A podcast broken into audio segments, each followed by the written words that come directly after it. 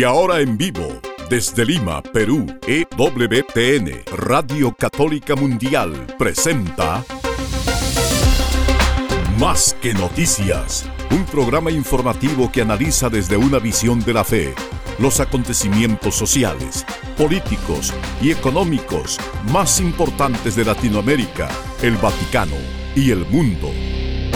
Más que noticias, respuestas a las interrogantes de los temas más actuales y la manera correcta de interpretarlos a la luz de la fe. Vidas ejemplares, actualidad del Vaticano, defensa de la vida, apologética, doctrina social de la Iglesia, devociones y mucho más. Esto es Más que Noticias. Comenzamos el programa. Gracias por acompañarnos, amigos, un gusto saludarlos gracias a las ondas de Radio Católica Mundial, cuya misión es anunciar a todos los hombres el Evangelio de Jesucristo, también a través de las noticias. Lo creía firmemente la Madre Angélica, que cómo las personas reciben la información sobre lo que está pasando en el mundo puede de una manera importante ayudarlos a vivir más plenamente como cristianos o impedirlo de múltiples maneras. Por lo tanto, ha querido impulsar que ella servicios de noticias en todos los idiomas y siempre estamos creciendo. E W T N News es una gran obra, parte de esta obra de Dios que es E W T N. Gracias por acompañarnos hoy. Soy Edy Rodríguez Morel. Reciban mi saludo, amigos. Les habla Guillermo Montezuma. Ya ha comenzado este sínodo. El Papa ha presidido la misa de apertura. Ha tenido una homilía muy hermosa llamando a todos a una apertura al Espíritu Santo. En medio de esta situación tan compleja, simplemente me remito a unas palabras de la Veritatis Splendor que dice así: el Evangelio es el que revela la verdad integral sobre el hombre y sobre su camino moral, y de esta manera instruye, amonesta a los pecadores y les anuncia la misericordia divina que actúa incesantemente para preservarlos tanto de la desesperación de no poder conocer y observar plenamente la ley divina, cuanto de la presunción de poder salvarse sin méritos. Además, Él les recuerda la alegría del perdón, solo el cual da la fuerza para reconocer una verdad liberadora de la ley divina, una gracia de esperanza y un camino de vida. Y esto último, amigos, que no toma el Papa Juan Pablo segundo de la misma palabra de Dios, dice así: examinad qué es lo que agrada al Señor y no participéis en las obras infructuosas de las tinieblas, antes bien denunciadlas. Mirad, mirad atentamente cómo vivís, que no sea como imprudentes, sino como prudentes, aprovechando bien el tiempo presente, porque son los días malos. Amigos, esperamos que este programa pueda ayudar a iluminar esta situación de la Iglesia en que vivimos, en donde todos tenemos que poner nuestra cuota de adhesión a Jesucristo, la verdad. Tenemos un interesante comentario de Robert Royal. Él se encuentra en Roma y desde allí está muy cerca de los trabajos que se están realizando de una manera más intensa a partir de hoy, que ya se inicia la primera sesión. Hemos visto transmitido justamente desde el aula Pablo sexto estos grupos menores que van a ser el eje del trabajo del sínodo, donde un facilitador este, va a ayudar al grupo a poder seguir el programa, los pasos de reflexión, oración, silencio este, y superación final de, de impresiones iniciales que podrían ser contrarias, para que finalmente se llegue a un tipo de consenso en el que supuestamente se va a manifestar una manera más amplia de ser iglesia, donde no va a haber tanto ya oposición entre la verdad y el error, sino más bien vamos a poder ver cualquier posición como algo que es parte de un poliedro, de una forma, de una figura geométrica con muchos lados, en las cuales las posiciones que antes tal vez eran consideradas erróneas, y de repente siempre lo serán desde un punto de vista más, en fin, ¿no?, realista, en ese caso acaban siendo simplemente un aspecto más de la verdad que nos hayamos re, este, negado a ver hasta el momento. Ese parece ser el paradigma y lo que se busca a través de estos círculos menores para llegar a conclusiones que luego se elevan al pleno sobre lo cual se va a votar. Bueno, todo esto, por supuesto, genera una gran confusión. Y Robert Royal, que está en Roma, ha escrito un artículo publicado el día de hoy por The Catholic Thing, Confusión aún más confusa, en el que nos da una serie de elementos para poder entender lo que está en juego y cómo la confusión no ayuda a la misión de la Iglesia. Amigos, y por otro lado, contarles a través de la Brújula Cotidiana que ellos han realizado una conferencia que se llama la Babel Sinodal, de Cardenal Burke. No ha dejado de callar ante un golpe recibido por el prefecto de la Doctrina de la Fe, pues ha dicho algo bastante serio, y Burke ha respondido, ha dicho, es grave que nos acuse de cisma. Vamos a comentarles un poco en qué ha consistido esta conferencia, donde ha habido una predominante presencia de laicos, y por otro lado, pues también la crítica de eh, Fontana, que habla sobre Eh, la ausencia de eh, lo metafísico, el tema del corpus. A la hora que se plantean las cosas tiene que haber un orden, una claridad lógica, no solamente se trata de buenas intenciones y buenos deseos, sino tiene que haber una correspondencia lógica, ordenada, clara. Metafísico, para que lo diga claramente porque es una palabra que se malinterpreta constantemente, metafísica es un término de la filosofía aristotélica que se refiere a los primeros principios de la realidad y de la razón, o sea, aquello que se supone en la física, porque la física no es que esclarece o o desarrolla estos principios, sino que hay una disciplina que los estudia, los supuestos de la física, y esa es la metafísica. Bueno, quiere decir los primeros principios de la realidad del conocimiento, que no vemos que figuran de ninguna manera en el sínodo. Y eso es bastante extraño porque, si no, la relación entre fe y razón parece que está sobre arenas movedizas. Y por sus frutos los conocerán. Eso nos dice el Señor, porque a veces las palabras pueden, un discurso bien armado, para personas que no están preparadas, puede simplemente decir, bueno, es que otra cosa hay, es obvio que lo que dice esta persona tan preparada debe ser verdad. Pero si los frutos son, por ejemplo, dar instrucciones para que las personas que viven en adulterio puedan ellos mismos decidir si comulgan o no, cuando Pablo nos dice que el que no comulga bien dispuesto come y bebe su propia condenación, debería, por supuesto, preocuparnos mucho. Bueno, es la respuesta que acaba de recibir un este, cardenal que le pidió al, no de los cinco, un cardenal en funciones, digamos, ahí territorial, que le pidió al prefecto actual, al nuevo prefecto Fernández, sobre este tema, y le dijo sí, siempre y cuando ellos, ellos son los, ellos, a ellos toca decidir si comulgan o no. Esa es una grave preocupación, no son frutos buenos, y entonces lo que se pueda decir de que esto es simplemente un ejercicio de apertura al Espíritu Santo y aquí no se busca ningún cambio, no es una guerra ideológica. Cuando vemos este tipo de resultados, este tipo de frutos, por supuesto nos preocupamos. Y otro fruto que también nos preocupa es lo que ha pasado recientemente. Eh, la, el, la comisión, el, el, del, la representación de los obispos de, de la Unión Europea le han dado un premio a la presidenta del Parlamento Europeo, Roberta Metsola, por Eh, el premio In Veritate, en la verdad, justamente por su compromiso con la democracia y los valores cristianos. Si bien ella sí defendía, por ejemplo, la vida del niño por nacer, una vez que fue elegida presidenta del Congreso Europeo, de la Unión Europea, se abrazó la tesis abortista de ese, de ese, de ese, de ese Congreso. Entonces uno se pregunta, ¿cómo es posible que le demos un premio en la verdad por defender valores cristianos a una persona que ahora tiene una posición abortista? En eso queda esta iglesia sinodal, en que la conferencia de obispos europeos le dé un premio a una persona que aboga por el aborto en nombre, supuesta, en reconocimiento de su trayectoria por los valores cristianos. Amigos, eso no puede ser. La iglesia, como fermento de la sociedad, es más bien una sal que ha perdido su sabor y ya no sirve para nada. Con esto y más, amigos, regresamos después de una muy breve pausa.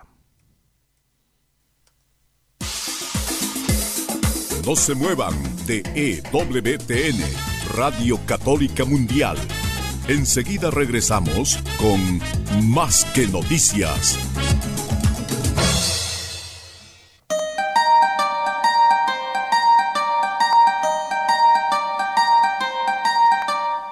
No olvides seguirnos en Facebook como Más que Noticias E W T N. Allí podrás encontrar las noticias que tratamos día a día en el programa. Además, pueden escribirnos con sus comentarios o sugerencias.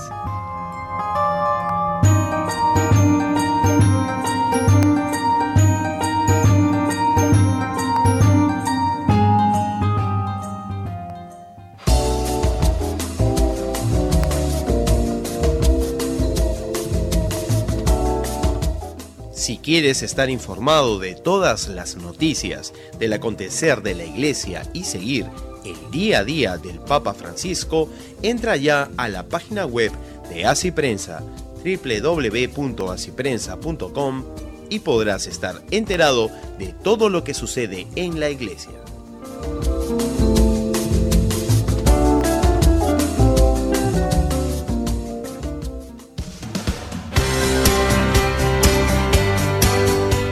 Ya regresamos en E W T N, Radio Católica Mundial, con su programa Más que Noticias.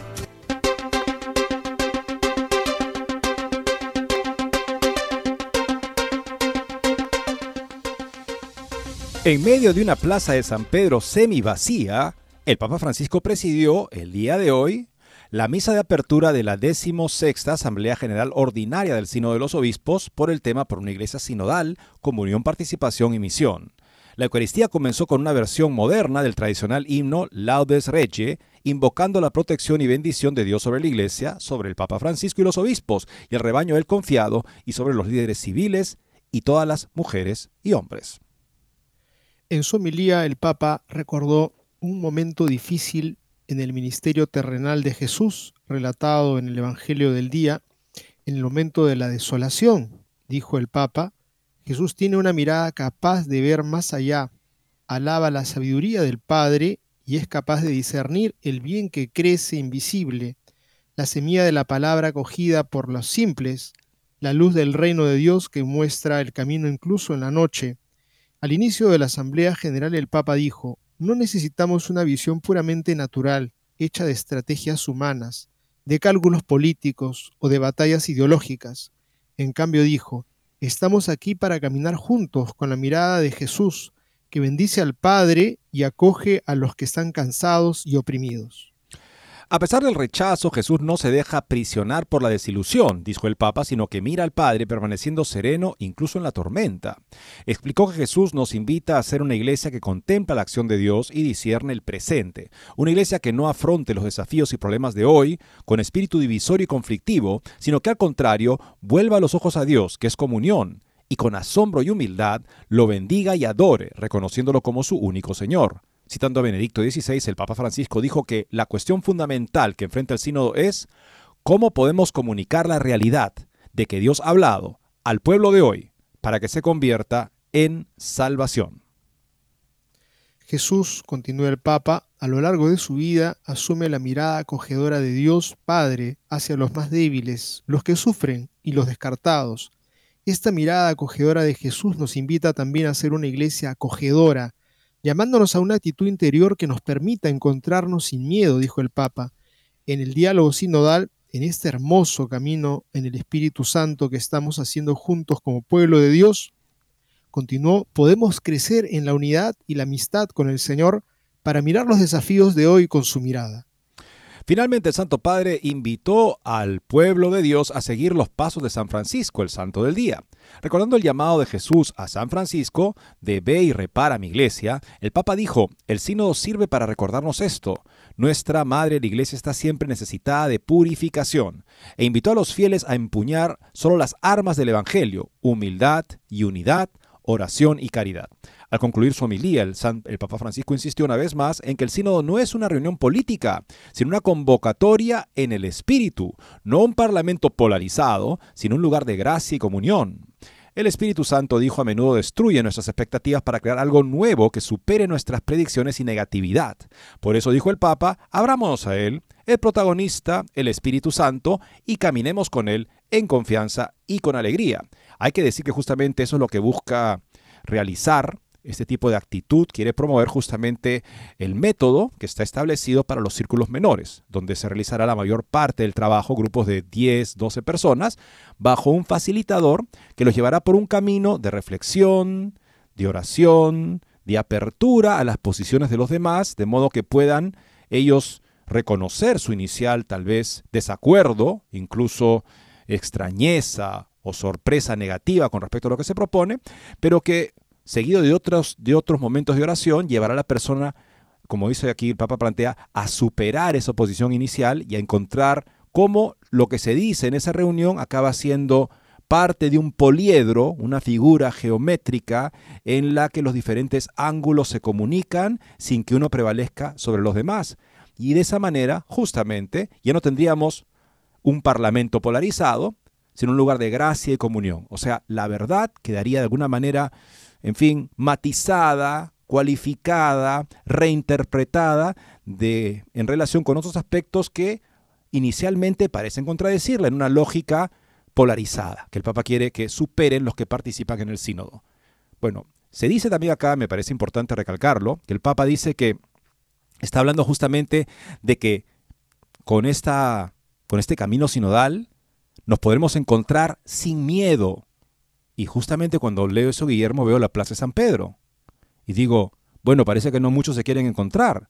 Está prácticamente vacía la plaza de San Pedro para el inicio de esta tan promocionada asamblea sinodal.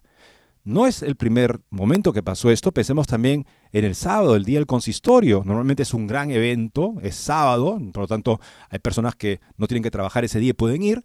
También prácticamente vacía el aula, un poco de gente ahí, la gente invitada, un poquito más ahí al frente. Y se hizo en la plaza de San Pedro justamente para poder abarcar, albergar a todos los que vendrían. Y sin embargo, la mayoría de las sillas están vacías. Se podría haber hecho en la Basílica de San Pedro, sobre todo también siendo un momento del año todavía caluroso en Roma, pero se decidió hacerlo en la plaza para acoger a los que no han venido. O sea, ¿cómo nos encontramos si las personas no vienen?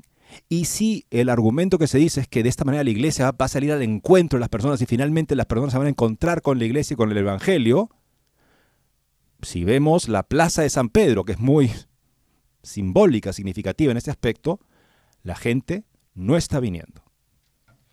La nota termina así: las sillas vacías delatan que las previsiones de asistencia han sido muy optimistas, o sea que pensaron que venía más gente, no ha ido.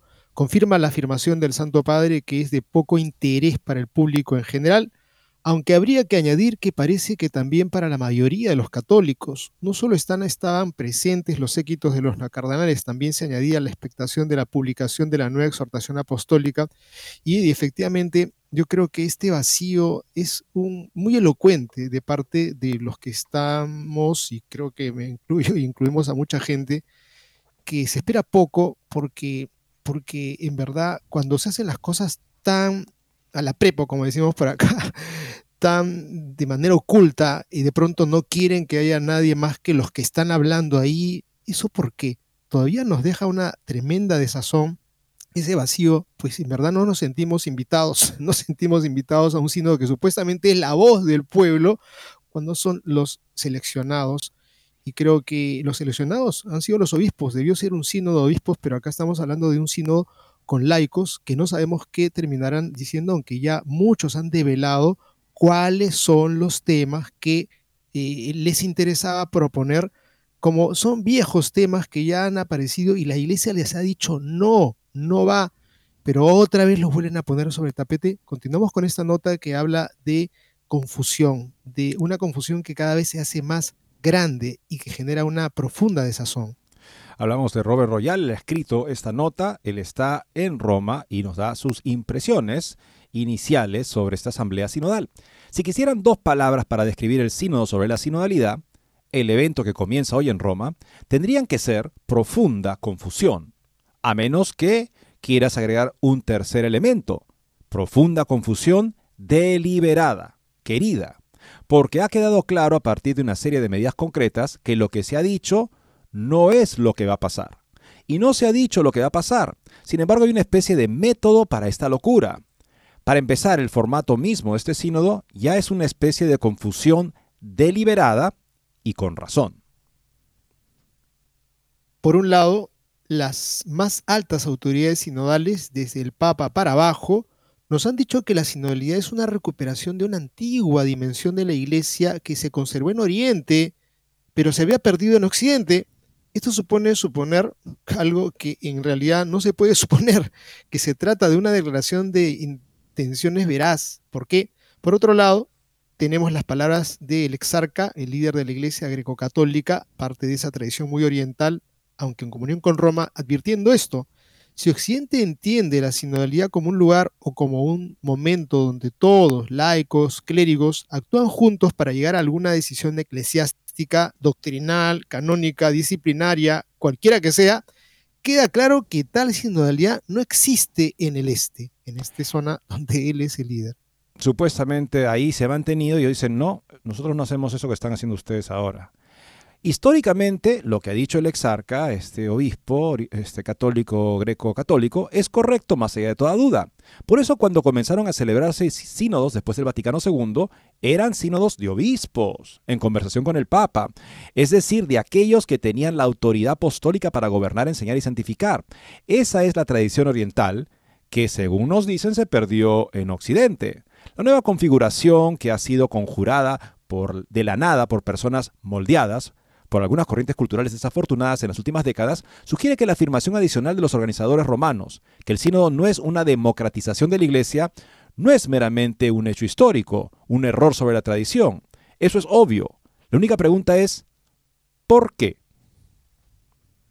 El sínodo no será exactamente un parlamento, como ha dicho el Papa Francisco hoy día, lo he vuelto a repetir, pero funcionará como tal, excepto que al final del día, el monarca no hereditario, al que llamamos Papa, puede utilizar o ignorar las deliberaciones como quiera. Ya tenemos algunos indicios de lo que eso significará de varias maneras concretas, aunque nos han dicho que no se decidirá mucho importante este mes. Octubre del próximo año puede ser un asunto diferente. Ya ha habido pronunciamientos preventivos, confusos o ambiguos, por supuesto, sobre cambios cruciales. Cinco cardenales, ahora seis, con el consentimiento del cardenal Müller, y siete por el difunto y gran cardenal Fell, estuvo de acuerdo antes de fallecer. Cardenales de todos los continentes formularon preguntas, las dudas, las dubias, el Papa, al mismo Papa, que fueron respondidas por el nuevo jefe del Dicasterio para la Doctrina de la Fe con sorprendente rapidez. El cardenal Burke reveló anoche en una conferencia pública en Roma que hay otros cardenales que apoyan silenciosamente sus preguntas. Por supuesto, estamos seguros que así es. Profundizaremos en los detalles en los próximos días y semanas, pero vale la pena señalar al principio algunos hechos claros. Lo más flagrante es que ahora parece que bendecir uniones entre personas, uniones homosexuales, digámoslo, quedarán a discreción de los obispos y sacerdotes locales, lo que significa que será obligatorio una vez que esas figuras comiencen a estar bajo presión de los activistas locales y los medios de comunicación seculares. Los argumentos, tal como son, del cardenal Fernández son engañosos. Ninguna otra palabra sirve. Habla con tanta tensión del matrimonio, por supuesto, como dicen nuestras escrituras, solo entre un hombre y una mujer, y tendremos que asegurarnos de que donde quiera que tales uniones sean bendecidas, no habrá confusión con el matrimonio. Pero, ¿qué es entonces ser bendecido? Aparte de la actividad sexual prohibida por las tradiciones judía cristiana desde el principio, mientras finge no hacerlo, que es bendecir justamente una unión que está al margen del matrimonio. Ni el cardenal Fernández ni otros somos tan tontos como para pensar lo contrario. Él sabe, como cualquiera que tenga un poco de sentido común al leer esto, que si tales uniones son bendecidas, es un paso hacia la aceptación de la homosexualidad a pesar de las escrituras y la tradición. El gremio de teólogos progresistas puede esforzarse por mantener viva la endeble distinción entre matrimonio y uniones, pero ellos y nosotros conocemos el destino inevitable de esta invención. Edy, definitivamente esta es una actitud absolutamente cruel y malvada de parte de este nuevo cardenal. De pronto, que cada diócesis decida, que cada obispo decida, pues los está echando a las fieras de esos lobbies presionadores que los van a derrumbar a cualquier obispo. ¿Por qué? Porque el cardenal Fernández ha dicho que cada quien discierna. Qué buen mensaje de este cardenal. Sinceramente deja mucho que desear. Los medios de comunicación seculares estarán encantados de contarnos todo esto. Ya lo han hecho, tal como todo el mundo en el Vaticano ya sabe. El cardenal Fernández también ha explicado, aunque se supone que no hay agendas en el caminar juntos que comienza hoy, que mediante una aplicación pastoral de atención a las circunstancias, lo que ni siquiera Amoris Laetitia se atrevió a decir directamente, ahora es regulativo, que aquellas, los casados sin anulación, pueden consultar su propia conciencia y después de un profundo examen de conciencia, eventualmente presentarse a la comunión. Tremendo error que está incurriendo el cardenal Fernández, amigos. Esto es gravísimo. Como solía bromear un querido amigo, ya fallecido hace mucho tiempo, es sorprendente que cuando la gente lucha con sus conciencias, estilo moderno, con frecuencia ganan ellos, no la conciencia. La Iglesia alguna vez entendió esto, no solo en un alto sentido teológico, sino en la práctica. Y no solo sobre el divorcio, por supuesto, amigos. Esto está abriendo la puerta y prendiéndole una vela a Martín Lutero, el cardenal Fernández. Esa es mi opinión, no lo que está diciendo el autor. Entonces considera esto. Padre Timothy Radcliffe fue elegido especialmente para dirigir un retiro durante los últimos días para los participantes en el sínodo, en el que se mostró entusiasmado con los sacerdotes homosexuales, la ordenación de mujeres y toda la agenda progresista. Los obispos alemanes, hasta ahora solo levemente sorprendidos por Roma, no tienen nada contra él. Pero esto es solo un preludio de caminar juntos, querido lector, sin agendas ocultas. Solo una oportunidad para reflexionar como cristianos juntos sobre el futuro camino de la Iglesia. No hace falta ser un erudito católico para ver, más allá de toda duda, que todo esto es evidencia, no solo reflexiones de personas propensas al nerviosismo, retrógradas en la poco caritativa visión de nuestro pontífice sobre los cambios en la Iglesia. Nos están haciendo creer que cosas que no formaban parte de nuestra tradición, incluso se consideraban gravemente pecaminosas hasta los últimos cincuenta años aproximadamente, son esenciales para ser misericordiosos, es decir, para ser católicos en nuestros tiempos. La pregunta más profunda detrás de todas estas preguntas específicas sigue siendo: ¿qué es la sinodalidad? El filósofo Stefano Fontana, hablando en la misma conferencia con el cardenal Burke y nuestro padre eh, Gerald Murray ayer por la tarde en Roma, planteó la tesis de que el objetivo es una iglesia perpetuamente en sinodalidad, que nada quedará sólido, todo estará en constante proceso de revisión para responder a los tiempos. La sinodalidad, entre comillas, entonces, por su naturaleza, no puede definirse, ni siquiera en el sentido de ser ambigua. Convertirá a la Iglesia en una institución que no defiende ni promueve las enseñanzas de su fundador, Jesucristo. Una Iglesia sinodal que busca el actual Papa no solo estará en movimiento este mes y el próximo año, sino perpetuamente. Nadie hoy puede decir lo que realmente significa, porque estará en perpetua autodefinición. Estas son solo algunas notas preliminares sobre las cuestiones profundas que estarán en juego durante las próximas cuatro semanas que seguiremos de cerca desde The Catholic Thing, que es la nota que acabamos de compartirles, amigos. Y seguramente cualquiera que levante la mano y haga la pregunta, oye, como ya me ha pasado a mí, a un pastor, no pongas por delante tu ideología, deja que el espíritu hable. ¿Qué cosa de lo que nos han enseñado es ideología? El mensaje de Jesucristo es ideología. Creo sinceramente que eh, este artículo, verdad, es muy importante y gravitante para que podamos entender hacia dónde nos están conduciendo con este pretexto de una sinodalidad que es apertura al Espíritu, pero detrás de los que están levantando la bandera del Espíritu Santo hay otras banderas que sabemos son contrarias a la enseñanza que Jesucristo nos dejó. Bueno, justo lo que vemos acá es que el Papa dice que no es un parlamento, pero en efecto funciona como un parlamento, como dice muy bien Robert Royal, solo que al final el Papa decide qué de eso es válido y qué no es válido. En eso no es un parlamento, porque el Papa sigue siendo un monarca absoluto que decide qué es válido y qué no es válido. Ahora, si el Papa estuviera nombrando personas de probada ortodoxia para regular el evento, diríamos, bueno, el Papa, entonces podemos confiarle el evento, se discuta lo que se discuta, se cuestione, se ataque el sacerdocio solo para varones, en fin, la doctrina católica sobre la sexualidad, lo que fuera, el Papa finalmente, como tiene estos asesores, estas personas a las que les encarga este proceso, que tienen una trayectoria de impecable doctrina católica de siempre, entonces digamos, bueno, el Papa quiere que haya este, este, este, este encuentro para que se anuncie el Evangelio con claridad, pero justamente vemos todo lo contrario, vemos a Hollerich, que públicamente ataca la doctrina católica sobre la pecaminosidad de los actos homosexuales, y Hollerich, después de hacer esto y de que cardenales le pidan al Papa que lo censure, que lo corrija públicamente, no solo no hace eso, sino que lo nombra uno de sus consejeros más cercanos en el grupo de los C nueve, los cardenales que lo ayudan en la reforma constante, permanente de la Iglesia. Y otra cosa que dice acá muy bien este Robert Royal, Este, este, este proceso justamente constante por el cual la Iglesia se estará cuestionando en todo será un proceso en lo que todo estará en constante revisión para responder a los tiempos. Esa es la iglesia sinodal. Es por eso que los cardenales se preguntan, oiga, ¿eso puede ser una expresión legítima de gobierno de la iglesia? Cuando no es algo que instituyó su fundador, porque el sínodo de los obispos siempre es entendido como un grupo que consulta, ayuda al Papa, lo consulta con él. No es por elección del Papa, no es un grupo que represente a todo el episcopado mundial, no es la representación que se da, por ejemplo, en un concilio ecuménico del episcopado.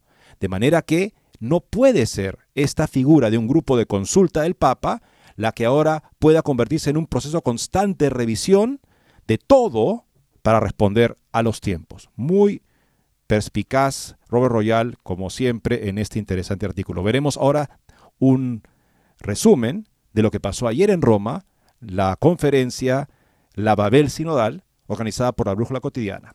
Con eso regresamos después de una muy breve pausa. No se muevan de E W T N, Radio Católica Mundial. Enseguida regresamos con Más que Noticias.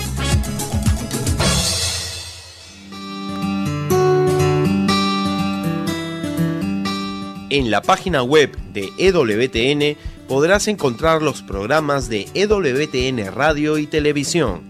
Solo tienes que descargar los podcasts y así encontrarás tus programas preferidos.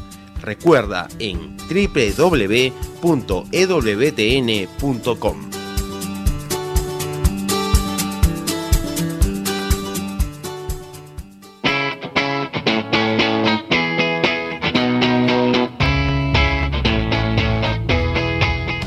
Te invitamos a que visites la página web de A C I Prensa, doble u doble u doble u punto a c i prensa punto com, donde encontrarás todas las noticias y actualidad de la Iglesia en el mundo. No lo olvides, doble u doble u doble u punto a c i prensa punto com.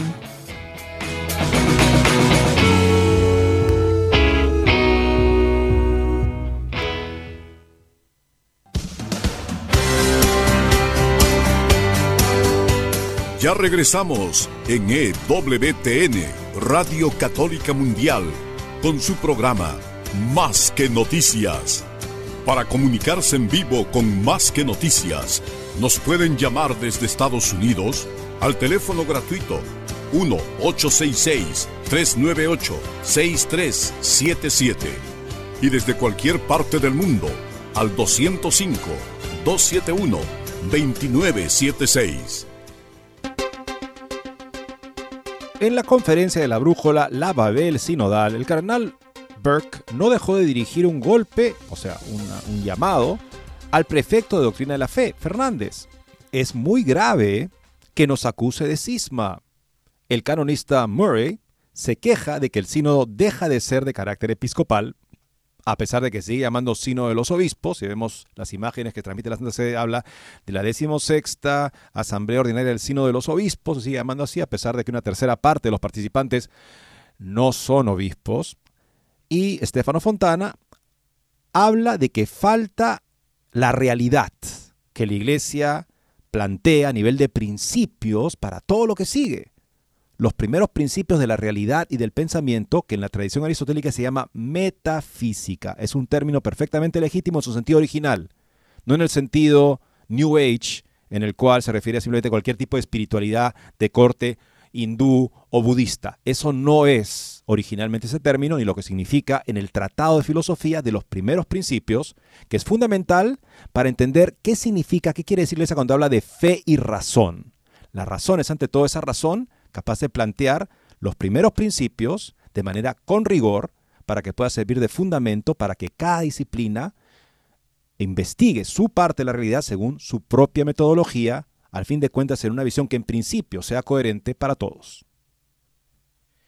El día, al día siguiente de la publicación de los Dubia, el cardenal Burke no renunció a participar en la conferencia de la Babel Sinodal organizada por la nueva Brújula Cotidiana en el Teatro Ione de Roma, a seiscientos metros de Santa Marta. El patrón emérito de la Soberana Orden Militar de Malta es el hombre más esperado en el evento, que también marca el lanzamiento del periódico mensual Compass. Además de él, presentado por el director Ricardo Cascioli, intervinieron el canonista el padre Murray, el profesor Stefano Fontana, respectivamente, con un análisis sobre el instrumentum laboris y con un informe sobre el modernismo filosófico de la nueva sinodalidad. Ante una numerosa presencia de los medios de comunicación italianos internacionales, el cardenal compara el sínodo que abre hoy su primera sesión con aquel camino sinodal que corría el grave riesgo de dividir a la Iglesia en Alemania. Es, al menos, singular decir que no sabemos en qué dirección irá el sínodo, cuando está tan claro que la voluntad es modificar profundamente la constitución jerárquica de la Iglesia, afirma Burke, recibiendo aplausos de un público compuesto mayoritariamente por laicos. Es difícil no detectar una expresión de sufrimiento en el rostro del cardenal estadounidense por la situación que denuncia en su discurso.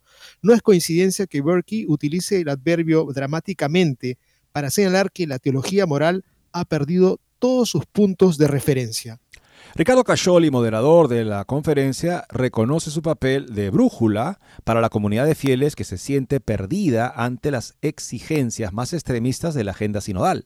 En primera fila lo aplaudió el cardenal Robert Sará, que firmó con él la nueva Dubia al Papa. Además de ellos firman los cardenales Walter Brandmüller, Juan Sandoval Íñiguez, emérito de Guadalajara, en México, y Joseph Zen, emérito de Hong Kong, cada uno de ellos de diferentes continentes.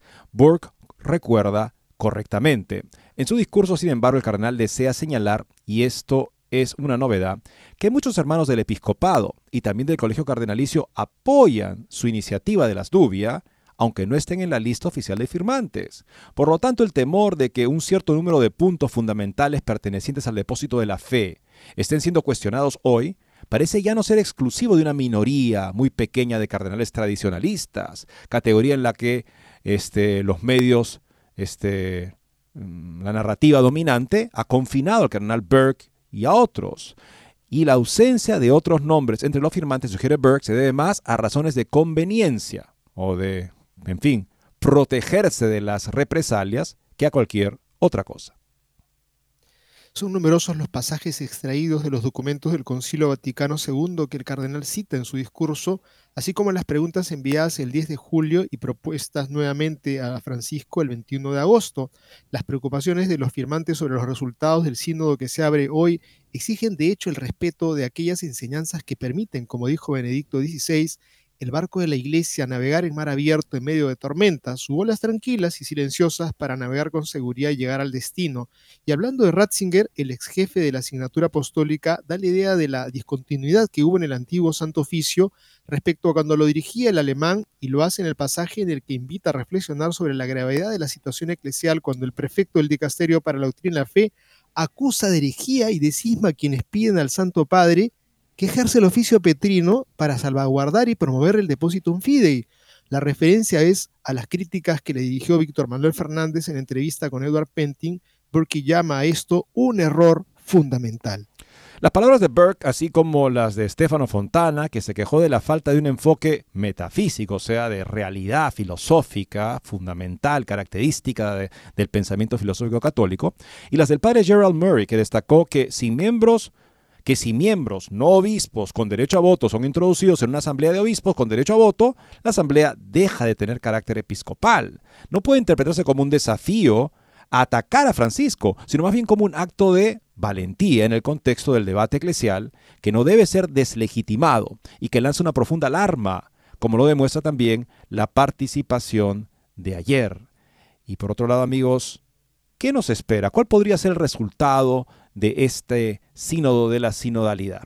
Bueno, este Stefano Fontana, que justamente participó de este congreso, la Babel Sinodal, plantea lo que está por pasar, que tiene mucho en sintonía con lo que ha dicho justamente Robert Royal. Un proceso continuo en el que todo se discute en aras de poner a la Iglesia en sintonía con los tiempos. Esta nota tiene el título Del sínodo a la sinodalidad. La praxis, la práctica, se convierte en doctrina. Los precedentes de este pontificado sugieren que las conclusiones del sínodo se convertirán por sí mismas en magisterio, sin necesidad de la intervención del Papa con una exhortación postsinodal. Otro signo de ruptura con la tradición. En otras palabras, se va a discutir, se va a crear una sensación de que todo se puede discutir, y eso es lo que se va a convertir en el nuevo modo de ser Iglesia, que será exportado y difundido a partir de Roma durante el siguiente año, en el que supuestamente todo lo que se ha discutido se debe llevar de vuelta a la consulta, en la que participa casi nadie, pero en fin se dice que está representada toda la Iglesia, y los que participan en muchos casos son personas o alineadas con el oficialismo progresista que puede haber en muchas partes de la iglesia, o si no, personas que tienen una agenda justo para que cambie la iglesia y saben que el sínodo es su oportunidad para llegar lejos. A propósito del sínodo sobre la sinodalidad, dice el artículo que comenzará el próximo, hoy día, de octubre, este cuatro, es legítimo plantearse una pregunta aparentemente extraña.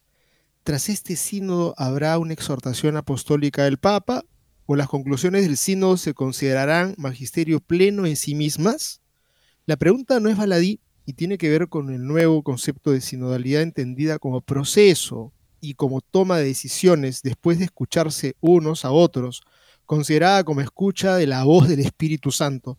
Para entender el problema, retrocedamos rápidamente al Sínodo sobre la Familia dos mil catorce y dos mil quince y a la exhortación Amoris Laetitia.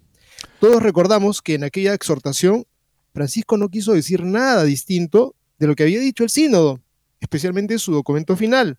En el párrafo cinco se lee: he considerado oportuno elaborar una exhortación apostólica posinodal que recoja las aportaciones de los dos recientes sínodos sobre la familia, uniendo otras consideraciones que puedan orientar la reflexión, el diálogo y la práctica pastoral, y al mismo tiempo proporcionar valor, estímulo y ayuda a las familias en su compromiso y en sus dificultades.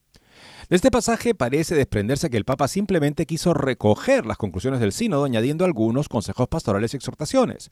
Es cierto que así las ha convertido en magisterio, además de contribuir a una disminución de su propio papel, que se limita a recibir y no a interpretar y desarrollar. Recordemos que el sínodo, desde que lo fundó el Sínodo de los Obispos de la Iglesia Universal, que fundó Pablo sexto, no existía antes, justamente es un grupo que el Papa convoca para consultarlo y en base a lo que conversa, el Papa decide, con ese, con ese tipo también de, de aporte, lo que finalmente él quiere decir al respecto. No simplemente es un relator de lo que quiso la mayoría. Hasta ahora no había sido así.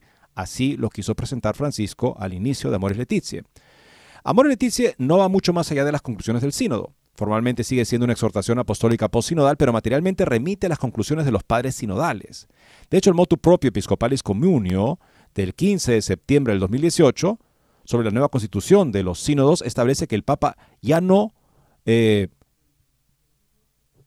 podría ya no escribir una exhortación apostólica sinodal, sino simplemente confirmar las conclusiones del sínodo, que con ello se convertirían automáticamente en magisterio. Aquí también hay que aclarar que la Iglesia habla de tres tipos de magisterio. Tengámoslo presente.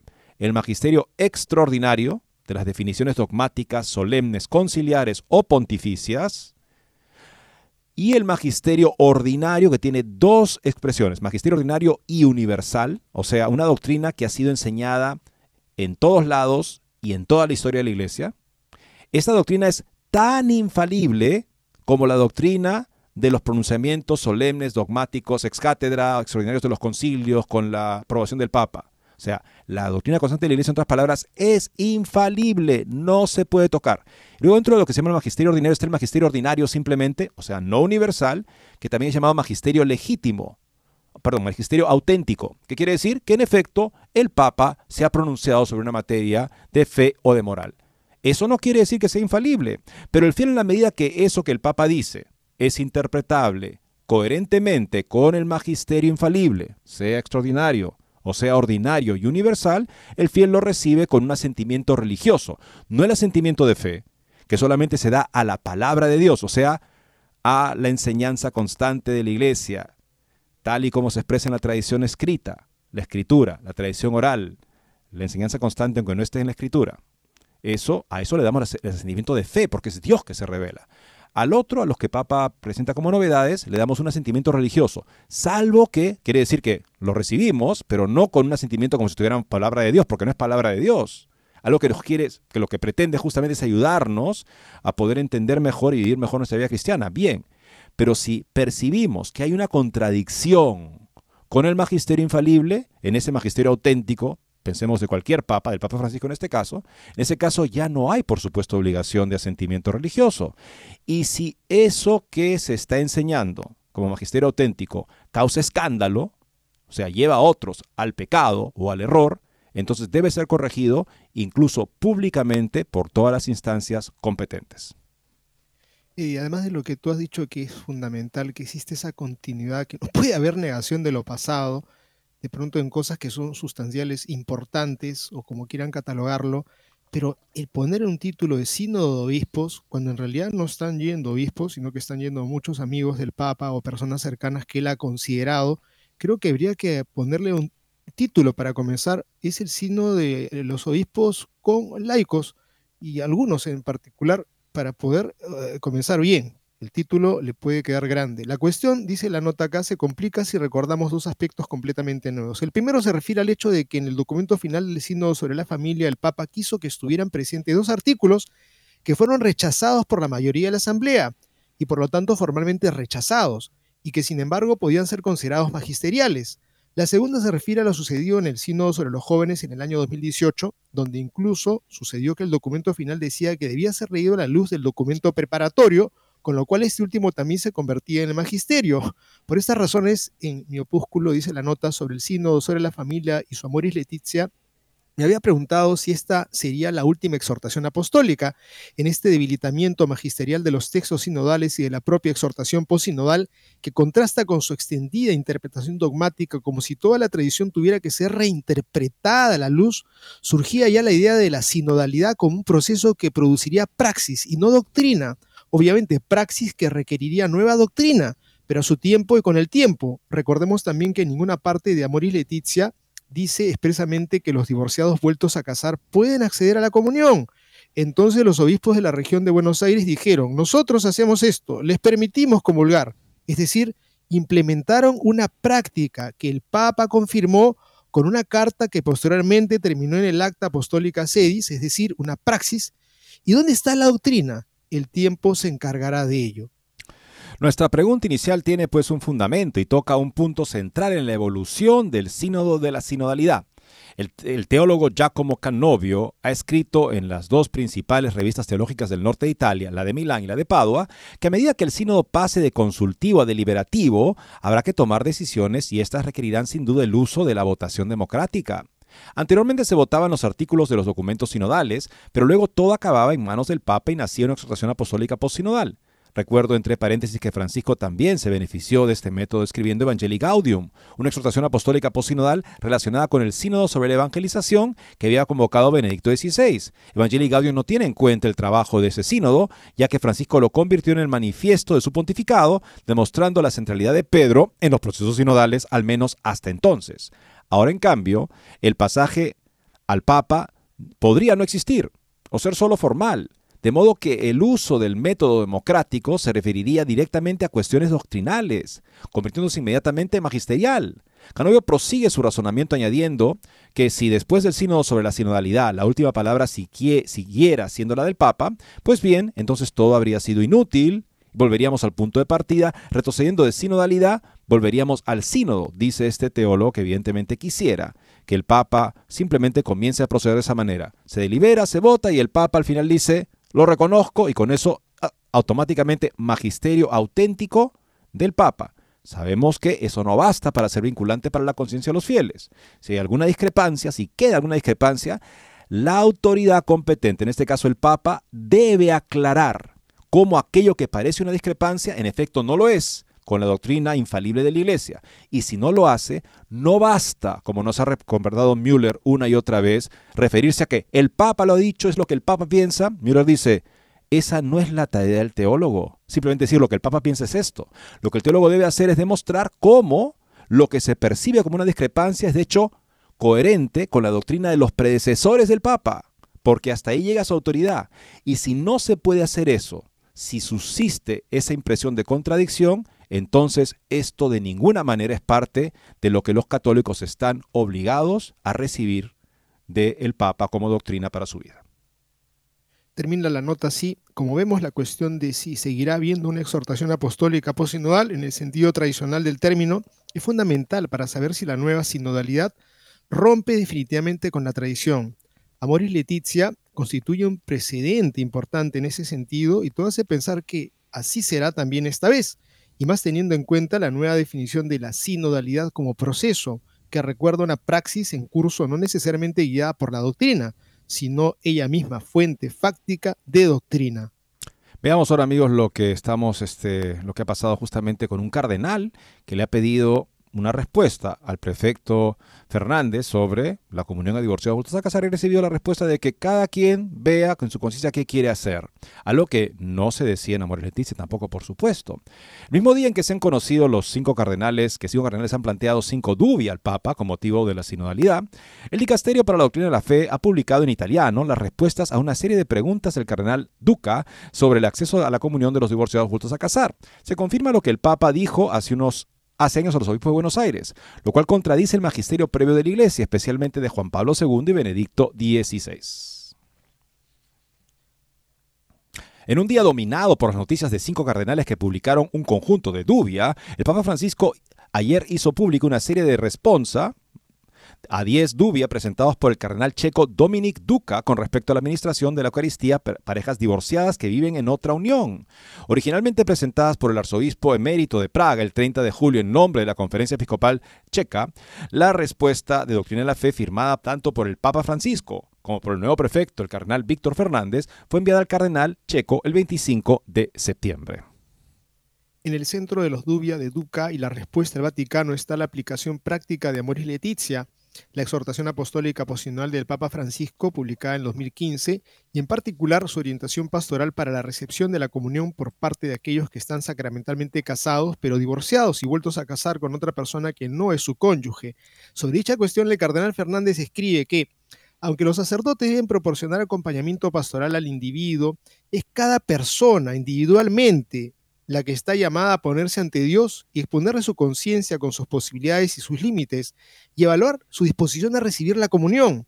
Esta conciencia, acompañada por un sacerdote e iluminada por las orientaciones de la Iglesia, está llamada a formarse para evaluar y dar un juicio suficiente para discernir la posibilidad de acceder a los sacramentos. Doctrina de la Fe afirma que en el necesario proceso de discernimiento, los divorciados vueltos a casar deberían preguntarse cómo se comportaron con sus hijos cuando la unión matrimonial entró en crisis, si ha habido intentos de reconciliación, cómo se abandona la situación de la pareja, qué consecuencias tiene la nueva relación para el resto de la familia y las comunidades de fieles, qué ejemplo ofrece a los jóvenes que deben prepararse para el matrimonio. Una reflexión sincera puede fortalecer la confianza en la misericordia de Dios, que no se niega a nadie. Bueno, se sabe, se entiende básicamente de la persona que vive en adulterio, puede seguir en adulterio porque Dios es misericordioso. La respuesta también afirmó que los obispos deberían desarrollar criterios basados en Amoris Laetitia en sus diócesis, como los que plantearon los obispos de la región pastoral de Buenos Aires. Y hemos comentado eso, ¿no? O sea, lo que decía Fontana es muy acertado. O sea, se establece que no se dice algo, nos, nos enseña algo explícitamente, pero luego hay una praxis. Los de Buenos Aires dicen, así hacemos nosotros, y dijo, ah, eso está correcto. Y entonces, todo en adelante se debe reinterpretar toda la enseñanza constante de la Iglesia a través del filtro de Amoris Laetitia, como si fuera un nuevo supermagisterio que transforma todo lo que toca en, supuestamente, un nuevo modo de ser Iglesia que se acerca a la gente. Y la plaza de San Pedro es muy elocuente. Es la plaza del centro de la cristiandad. Ahí debería hacerse presente ese encuentro por excelencia. Y además, se ponen las sillas para que suceda y se quedan vacías. Algo no está yendo bien y parece que el desentender o relativizar la verdad hace que las personas ya no vean el sentido ni siquiera para tomarse el, el autobús que los llevaría en veinte minutos fácilmente en Roma a la Plaza de San Pedro, en la ocasión tan patrocinada, tan auspiciada del inicio del sínodo sobre la sinodalidad. Y luego vemos también lo que hicieron los obispos europeos, que le dieron a una mujer que antes defendía la vida, pero que una vez que fue elegida presidenta del Parlamento Europeo, Roberta Metsola, adoptó la postura abortista de la Unión Europea y a ella le han dado un premio por su compromiso, los obispos de Europa. Esa iglesia impotente, inútil, que solamente sirve para felicitar a los que el mundo ya felicita, no sirve para cumplir con la misión de evangelizar a todos los hombres y llevarlos a la salvación. Amigos, hemos llegado al final del programa con estas noticias que son la realidad, que nos duele, que nos apena, que nos preocupa, tenemos que ponerla sobre la mesa, sobre sus corazones, para que oremos por el Papa, oremos por la Iglesia, por estas personas que están en el sínodo y por los obispos, para que Dios los ilumine. Muchas gracias por su sintonía y esperamos, Dios mediante, encontrarnos mañana nuevamente.